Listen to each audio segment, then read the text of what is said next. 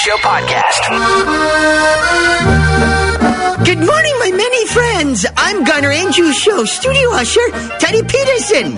The Garner Andrews Show presents Worst Ideas Ever. Worst ideas ever. That girl from work I like's coming over tonight. I think I'm gonna put up a whole bunch of pictures of her with the eyes cut out, just to, you know, like, welcome her into my home and say, hi! Worst ideas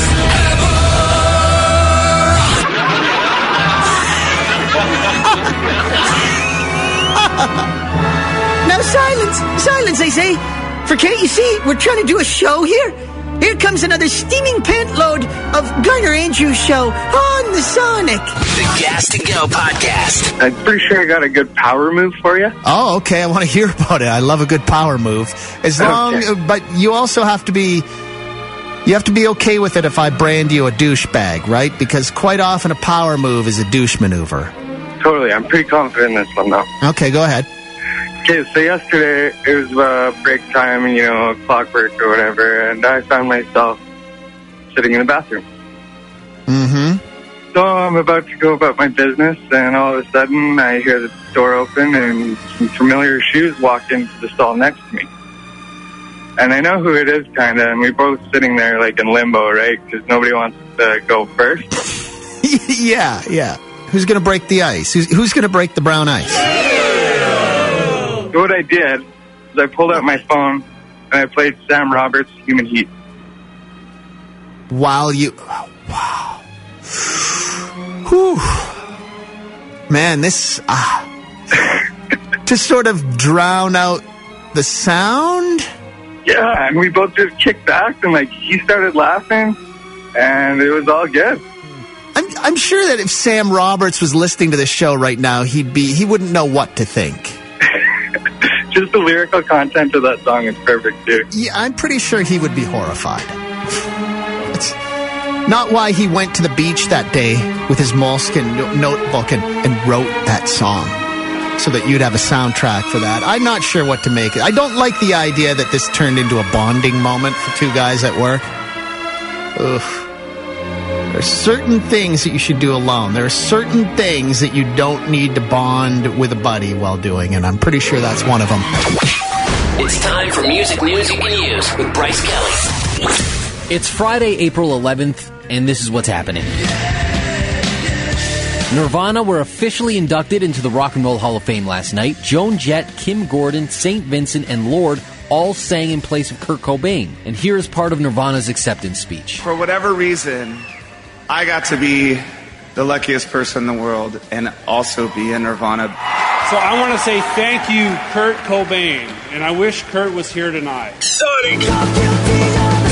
Linkin Park have confirmed that their new album is going to be called The Hunting Party, and it's going to be coming out on June 17th. And Coachella Weekend 1 begins today in sunny Indio, California. OutKast are tonight's headliners. Muse will go tomorrow, Arcade Fire on Sunday. Then they're going to do it all over again, the exact same lineup next weekend. That does it for another edition of music news you can use on Sonic. Sonic 1029. I got a question for you. Hit me. I was uh, talking the other day so, about someone. Uh, I was talking to someone the other day about music, and I said I'm a sucker for epics. Mm-hmm. And yet I couldn't quite describe what an epic means. An What- epic. And, and you're a music person, so I'd like to hear your opinion on what an epic is. Well, If I may use an example, a 20-minute punk song by NOFX, or uh, Chris de Burgh with The Revolution. Uh, the word epic seems so overused these days. There's there's no such thing as an epic hamburger. There's epics as far as understood. movies. There's epics as far as music. An epic song to me would be there'd be multiple parts to it. Maybe a couple of key changes. Maybe a shift in time signature. There'd Okay. be there'd be some quiet, and then there'd be some loud, and then some quiet and some loud. Um, probably a reference to wizards at some point during the song, or a night Uh, but sense. it needs to a sound big.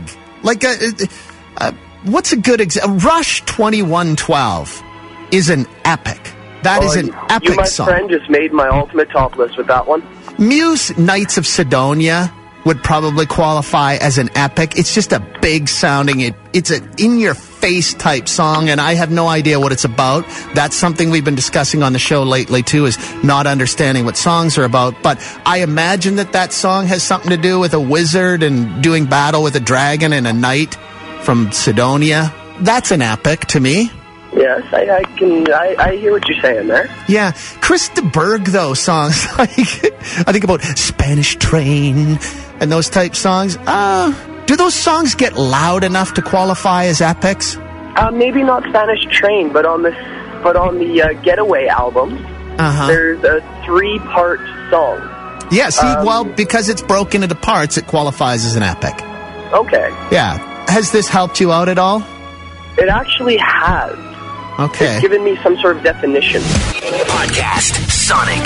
Phil called the show this morning and said, uh, "Hey Garn, define musical epic." And I sort of think it's a song that just sounds big. It's quiet. It's loud. There are many different parts to it. Maybe a key change or a change in tempo or time signature. All of those things. That's what makes up an epic. Is this Garner? It is. Hey, Bohemian Rhapsody. That would be an epic, yeah. Totally epic. multiple parts. There's uh, it, it just sort of when you listen to a song and it sounds like it, you could break it into parts like a Kit Kat, a musical Kit Kat. That's For when you know you've got an epic. Bohemian Rhapsody gets loud, gets quiet. Yeah. Okay. Yeah, that's oh. a good. We'll put it on the list. I also think too any song performed by a band where if you saw them live and one or more members is wearing a cape, that Oh yeah, that would qualify as an epic too. yeah. Okay. Capes are definitely epic. You see, Mumford and Sons brought back the vest. Do you think that you know, and we sort of branded it all vest rock? Will there be Cape Rock? Will it ever come back again? I hope so. Yeah. Okay. Hey, what's your first name?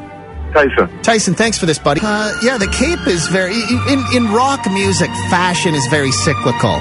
Like everything comes back again. At a certain point, you'll see neon again. Well, you're probably seeing it right now.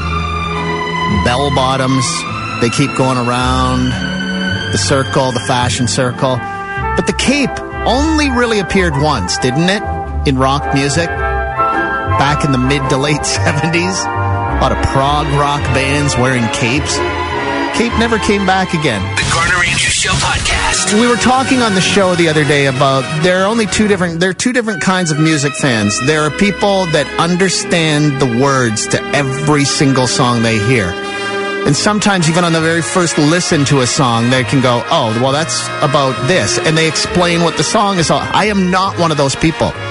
And I've said this on the show before, probably 90% of my all-time favorite songs, I haven't got a clue what they're about. And we discussed this quite a bit the other day. We discussed it at length. Apparently, I'm not alone. Thank you for the support. Hey, Garn, I was just going to let you know that I'm exactly like you with lyrics.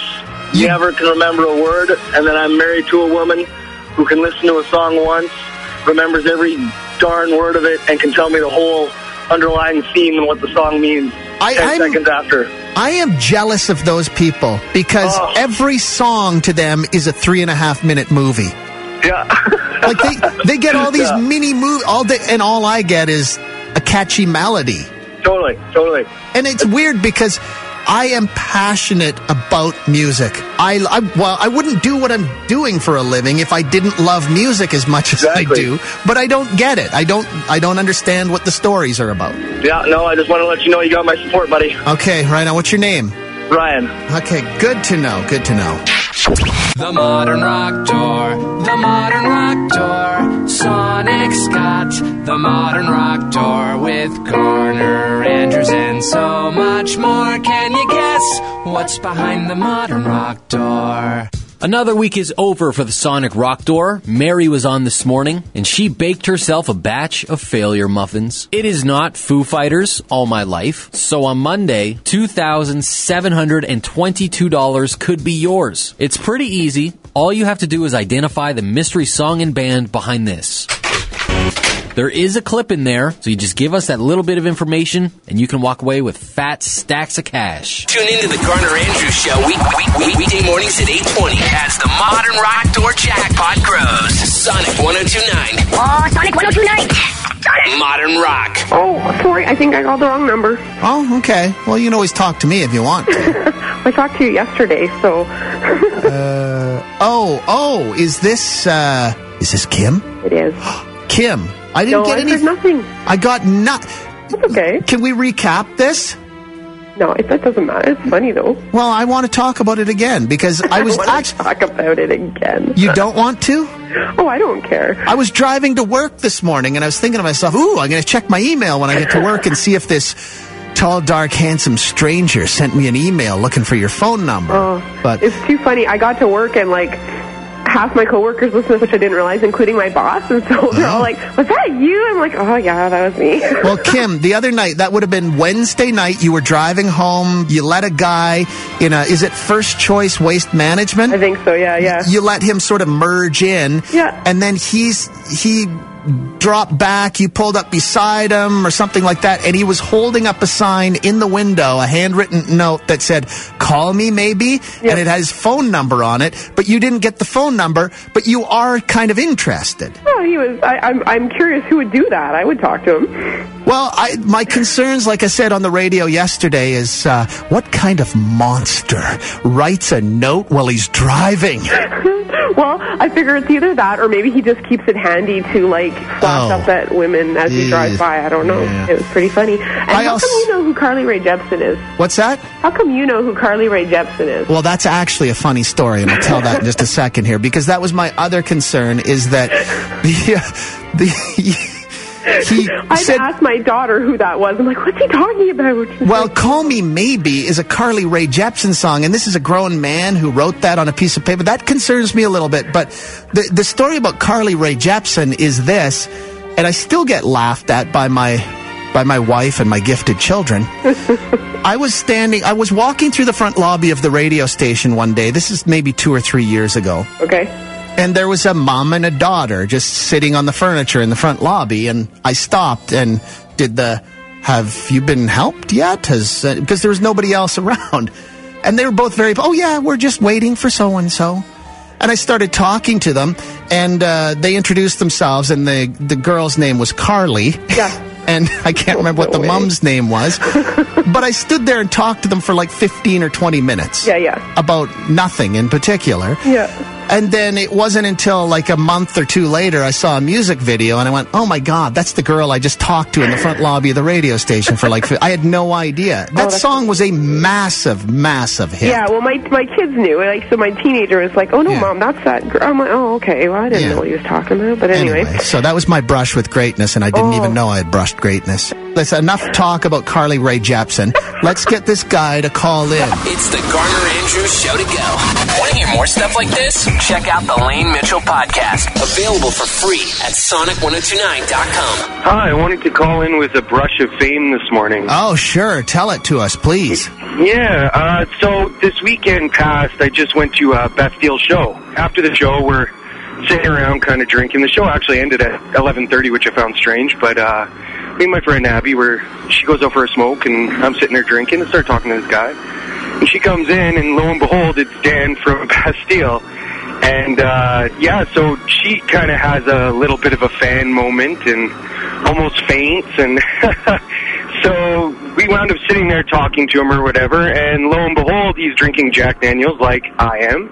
And he winds up buying me uh, quadruple Jack Daniels on the rocks with no pop.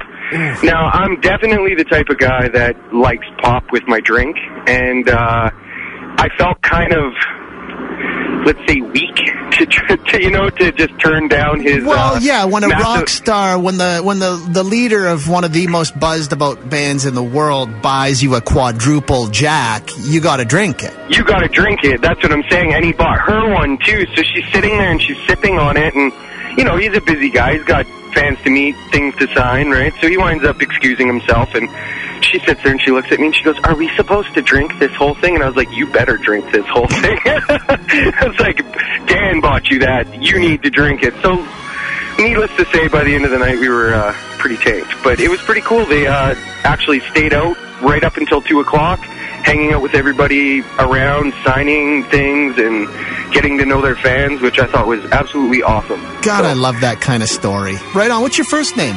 Travis. Travis, thank you very much for the phone call. Yeah, any band that kind of works a room afterward, and, well, works the room, it makes it sound like they're making sales calls. Just any band that comes out and mingles with you after, that's a band that deserves success. They're trying to connect with their fans. A band that never appears to be burdened by being a rock star. And there's going to be bad days, sure. There's going to be days when they're hungover and they just don't want to do that. But when you hear about bands doing that kind of thing, I hope you will support them even more. This is the Garner Andrews Show to go. Like, get the hell out of here.